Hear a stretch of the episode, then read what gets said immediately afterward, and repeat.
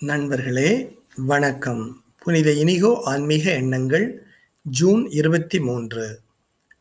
ஆண்டவரே எப்படி இறைவேண்டல் செய்ய வேண்டும் என எமக்கு கற்றுத்தாரும். இறைவேண்டல் எளிதானது அல்ல.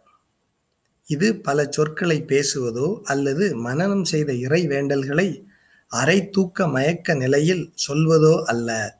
தொடர்ந்து புதுப்பிக்கப்பட்ட அன்பின் செயல்களால் இதயத்தையும் மனதையும் கடவுளை நோக்கி உயர்த்துவது ஆகும். யாக்கோபு இறை தூதருடன் கட்டி உருண்டு சண்டையிட்டதைப் போல நாமும் இறை வேண்டலுடன் சண்டையிட முன்னேற வேண்டும்.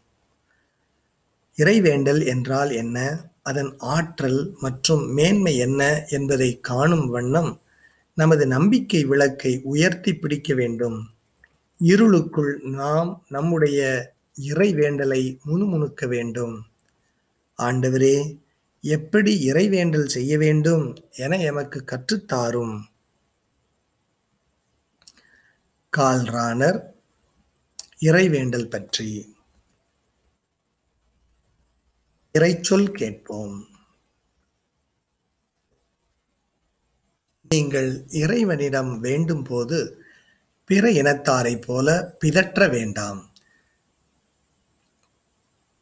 மிகுதியான சொற்களை அடுக்கிக் கொண்டே போவதால் தங்கள் வேண்டுதல் கேட்கப்படும் என்று அவர்கள் நினைக்கிறார்கள். நீங்கள் அவர்களைப் போல் இருக்க வேண்டாம். நீங்கள் கேட்கும் முன்னரே உங்கள் தேவையை உங்கள் தந்தை அறிந்திருக்கிறார். ஆகவே நீங்கள் இவ்வாறு இறைவேண்டல் செய்யுங்கள். விண்ணுலகில் இருக்கிற எங்கள் தந்தையே உமது பெயர் தூயது என போற்றப் பெறுக உமது ஆட்சி வருக. உமது திருவுளம் விண்ணுலகில் நிறைவேறுவது போல மண்ணுலகிலும் நிறைவேறுக. இன்று தேவையான உணவை எங்களுக்கு தாரும். எங்களுக்கு எதிராக குற்றம் செய்வோரை நாங்கள் மன்னித்துள்ளது போல எங்கள் குற்றங்களை மன்னியும். எங்களை சோதனைக்கு உட்படுத்தாதேயும் தீயோனிடமிருந்து எங்களை விடுவியும். மத்தேயு ஆறு ஏழு முதல் பதிமூன்று